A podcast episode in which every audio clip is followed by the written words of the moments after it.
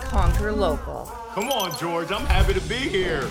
I help leaders go from anxiety to authority under pressure. And then let's go and get it. It's an ecosystem. The hardest part here is going to be getting me to shut up on this one. Conquer local with Vendasta, hosted by George Leith. This is the Conquer Local podcast, a show about billion dollar sales leaders, marketers leading local economic growth, and entrepreneurs that have created their dream organizations. They want to share their secrets, giving you the distilled version of their extraordinary feats. Our hope is, with the tangible takeaways from each episode, you can rewire, rework, and reimagine your business. I'm George Leith, and on this special edition, we welcome Joel Stevenson. Joel is the former CEO of Yesware, a leader in sales productivity software. Yesware was acquired by Vendasta, and Joel is now our VP of Growth.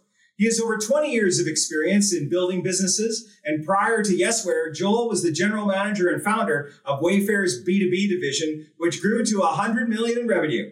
He began his Wayfair career by leading the company's home improvement products division, followed by his role as managing director of Wayfair UK, where he drove growth of the company's international presence. Joel then served as vice president of FP&A while Wayfair was making the transition to a public company.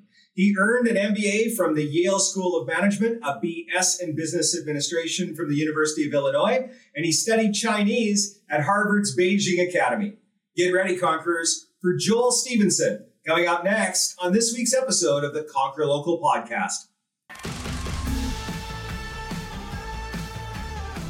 It's a pleasure to have Joel Stevenson here in studio for the Conquer Local podcast. Welcome, Joel. Glad to be here. Thanks for having me. So, Joel, you were the CEO of Yesware, and recently Vendasta announced an acquisition of Yesware, and now you've moved into a role as VP of Growth. So, uh, congratulations and welcome to the rocket ship known as Vendasta. We have a bit of a tradition here at the Conquer Local podcast. When we bring on senior folks that have been doing it for a while, we like to have them as guests. So, we're going to spend hopefully the next 20 minutes just talking about Yesware because I, I, need a bit of a refresher. I remember when the sales team, and we were, you know, just a couple of sales reps, so we started building inside sales, came to me and said, Can we sign up for Yesware? And uh, that was nine years ago mm. that we met the Yesware organization. So I'd love to hear from you. Where'd Yesware come from? How long has it been around? Just get a, a bit of the backstory. Yeah, well, you were pretty early there because the company is only a little more than 10 years old, I suppose. And uh, the original founding idea, the company. I, and I just so you know, I came in about five years ago, so I'm not one of the founders, but uh, Cashman, our CTO uh, and co-founder, still with the company, and Matthew Bellows was the other founder and CEO. And at the time, there wasn't really such a thing as sales software built for salespeople. Though there was plenty of sales software, but it was more the traditional CRM, which I always think of as like built for the sales manager. Mm-hmm. You know, like when I uh, when I did some uh, CRM installations many many years ago, the whole thing was just like Orem and you know Siebel back in those days. The whole thing was well, you don't want the salesperson to, to leave with a Rolodex, right? So it was it was always a bit of a control and what's the forecast. It was never really about well, how are we going to make salespeople more productive? It was really about like how are we going to get information control information from the sales team. And so the the idea behind Yesware was like, well, what what is a set of tech that would just make salespeople more productive and make their lives better and make them actually, you know, earn more money um, or be more successful in their career. And so that was the idea. And it started with actually a a, mobile sort of template keyboard, and then eventually sort of got to this idea of taking some of these marketing automation principles around email and applying them to the salesperson. So instead of just like getting a report of like, oh, here's your email campaigns and here was the open rate and the reply rate, you know, bringing that to a salesperson, but then giving them a notification as soon as somebody opens the email was sort of the original uh, you know, kind of innovation of Yesware. Well, it's interesting that you talk about that magic moment because I'll never forget the morning that uh, Justin Babby, uh, who is you know one of our top sales reps, walked into my office. We actually weren't even in our old building or the new building that you and I are in today. We were in a another building they kind of put inside sales, and and he said, "I've cracked the code. I use this Yesware thing." and I phone the client as soon as they open the email. Now, think that that's mm-hmm. pretty normal today, but think back nine years yeah. ago, it, it was quite revolutionary. And, and that was where Yesware really started to, to ride the wave. We'll get back to a little bit more of the history, but let's talk about you and your history. So, five years at Yesware, where were you before that?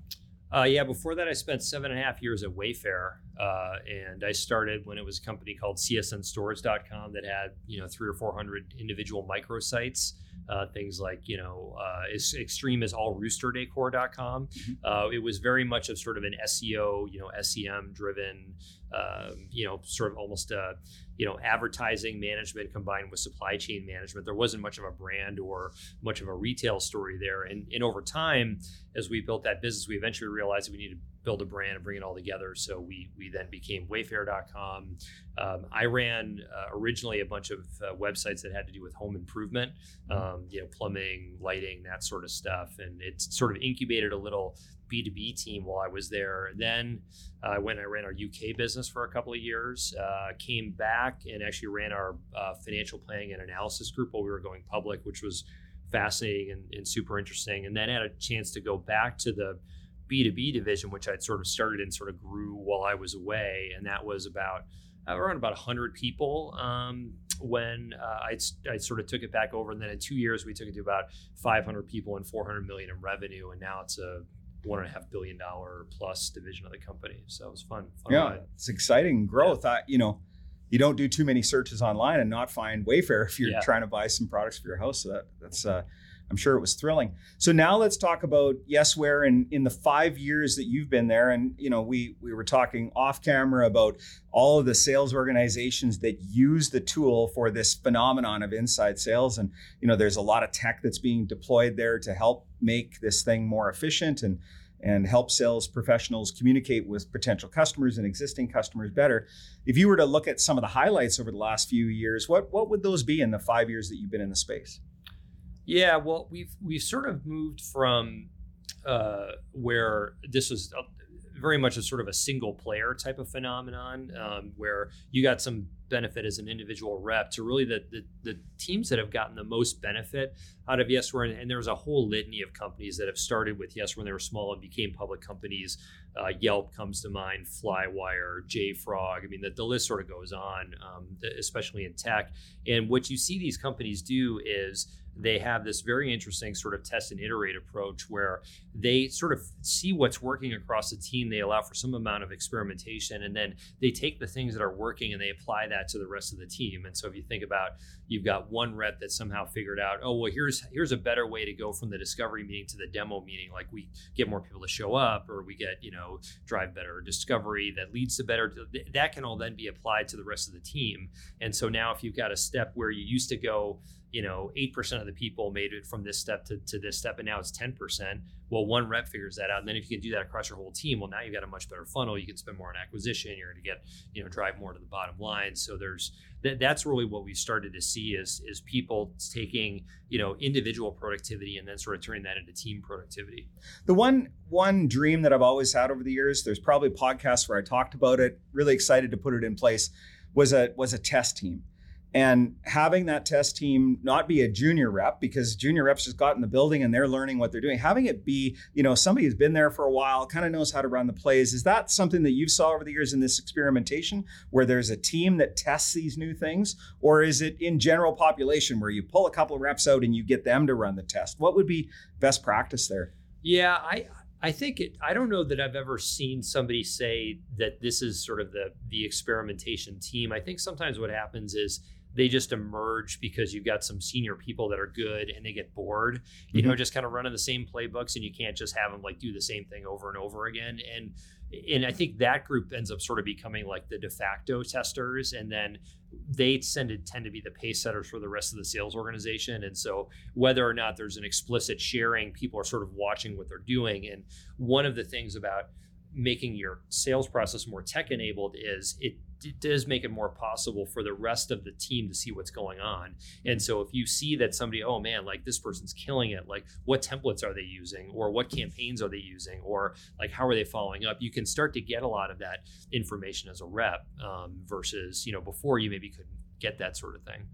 Yeah, that collaboration and and sharing of information is so important. So I also have been doing some listening recently to uh, the Hard Sell podcast, which is a show that you've uh, created. And uh, let's talk a little bit about that podcast show and and what was the you know I remember the day that I, that I opened my big mouth and said, "We're going to do this podcast, and it's Yeah. going to be every week," and then probably had PTSD for the next year afterwards, going, "What have I got myself into? It's a lot of work." Now, of course, the team does all the work, and I just show up here and talk. But um, you know, what would you say are some of the highlights and, and maybe the things you learned in in developing that podcast? Yeah, well, we're we're not as high budget as this one. I would say we're we're definitely in that early uh, sort of scrappy phase, but it, it's been fun. I mean, I, I, the way we approach it is.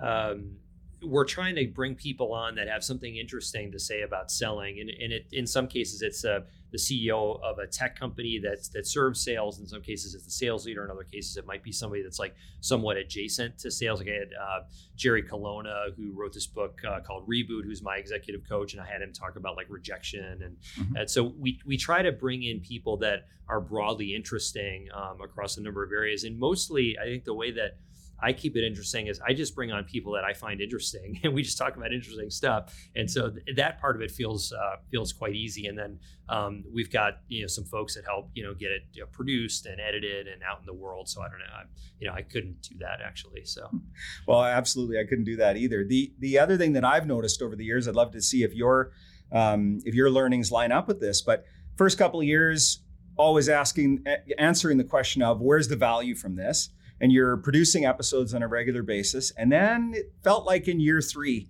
we'd be at a conference and someone would come up and say, "I listen to the show every week," or we go on a cold call, and the client would be like, "I listen to that show." Is that kind of what you're seeing as well, having that consistency and and you know what what were some of the things that you noticed where it really started to pick up traction?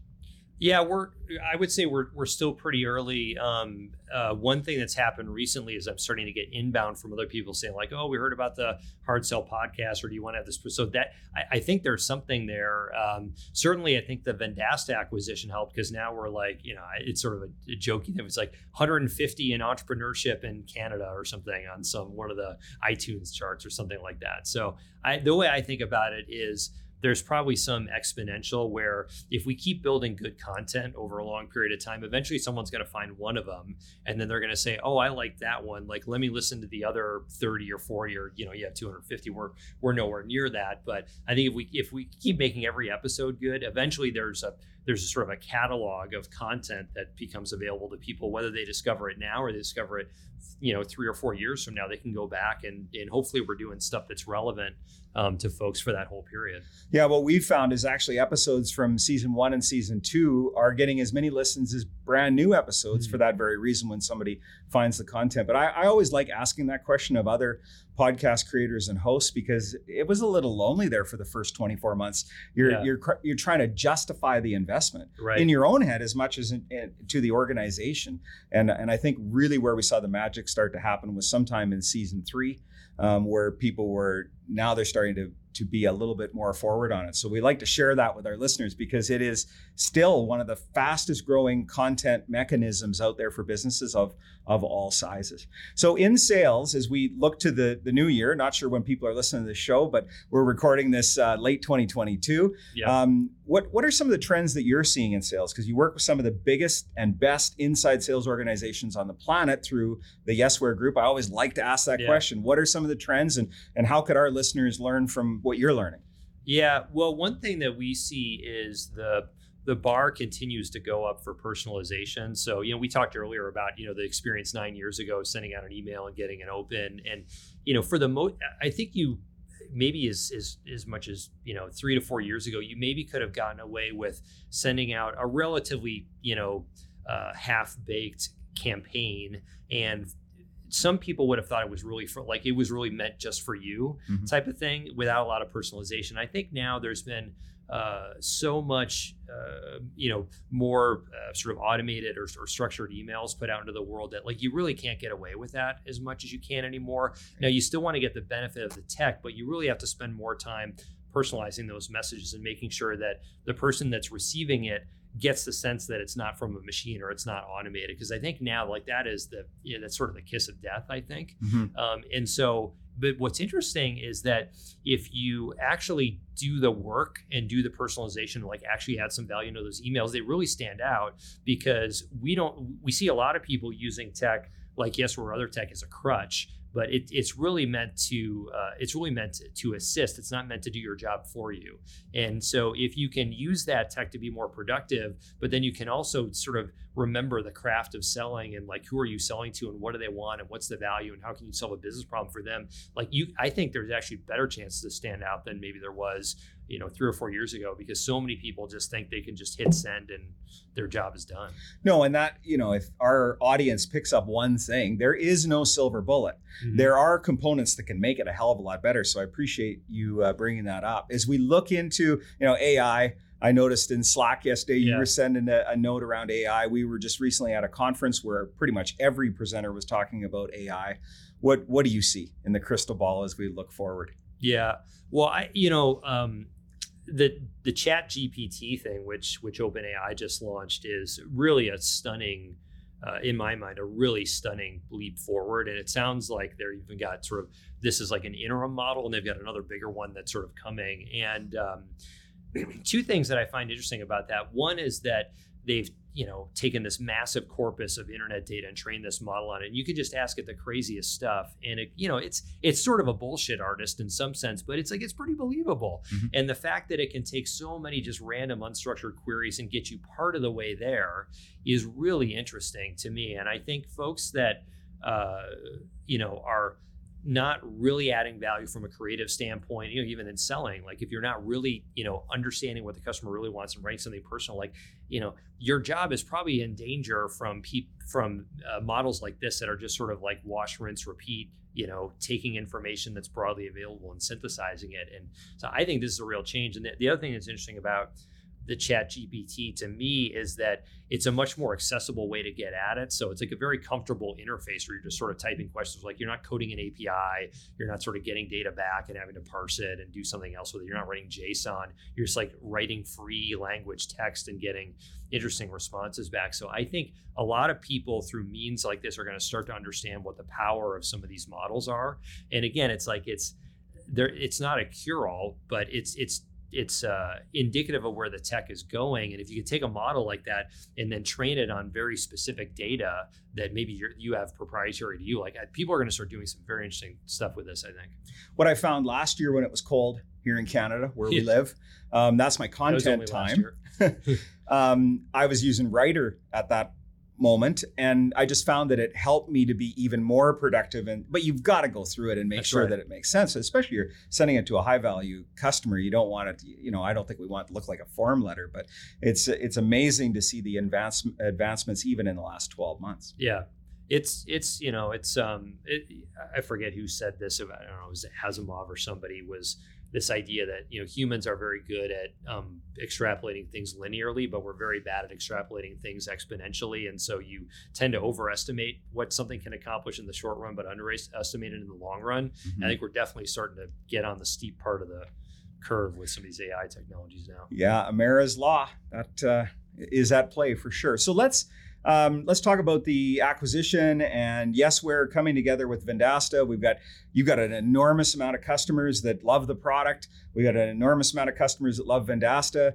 Uh, we put the two organizations together. It's not going to happen overnight. Uh, as much as as a salesperson, I'd love for it to happen overnight. Yeah. But how, how are we lining up as as companies in your in your opinion? Yeah, well, there, there's, I mean, I think there's some really interesting stuff. I mean, one great part of the acquisition was Vendasta's a longstanding customer, so you understood the tech and what we're doing and what we're trying to do. And you know, one thing that people love about Yesware is that we allow you to work in context, like mostly in the inbox, but we show up in some other places like Calendar as well. But that that's where we allow you to work. And I think for reps that are busy and constantly context switching, like there's a high cost to go into this screen, then into that screen, then into that screen. And so to the extent that we can sort of keep you in context, people really like that. And so what we've done with things like our Salesforce integration is we basically bring Salesforce into the inbox. We take all of that activity, we passively sync it into the right place inside of Salesforce. And so without doing all the work, you get all the value of those systems of record. And so if you look at the Vendasta system, you know, we can do something very similar there where over time we're going to bring Vendasta into the inbox and all of that data that you're you're you're gathering from communications with customers like that's going to end up in Vendasta now as a system of record uh, versus in some other system of record and all the power of you know sort of one-to-one communications um, that Yesware powers, we're going to bring that in and and combine that with automation. So you might maybe you know might get a lead in and be able to immediately route it to a person, immediately put them into a into a campaign, which then goes outbound. And you start, so there's some there's some pretty interesting stuff I think that's possible. No, really exciting stuff. And culturally, are the two organizations playing well uh, in the first couple of months? Yeah, I think so. I mean, we. Uh, uh, I think we're, we're all setting new records on our on our, our phone for temperature. I think it was feels like negative 50 is a new thing. So we're we're having to up our winter clothes. Even being from Boston, we're having to up our winter clothes game. I think uh, a little bit here, but yeah, it's it's been great. Um, you know, it's uh, um, everybody here has been very welcoming, and um, you know, it's you can tell that there's. Uh, a real desire to win here and a lot of energy and excitement and uh, yeah it, I mean to me it feels a little bit like you know Wayfair was you know a few years before we went public. So. In the five years that you've been at Yesware, you've been working in one of my favorite cities on earth. Boston is one of my favorite places. You can feel the the buzz in that community from tech. Um, what, what are some of your takeaways from being in the in the Boston area, just to share with our listeners? Because I know that it's a it's a very popular place for people to go visit. Yeah, it's uh, it's great. I mean, it's got a lot of history. Um, you know, it's a I think it's a relatively compact city, so you can sort of get. I mean, it's hard to get around because it was built for carriages, not cars. So the roads are terrible, and and the transit system isn't particularly good. But it's pretty small, so you can, it's a very walkable city.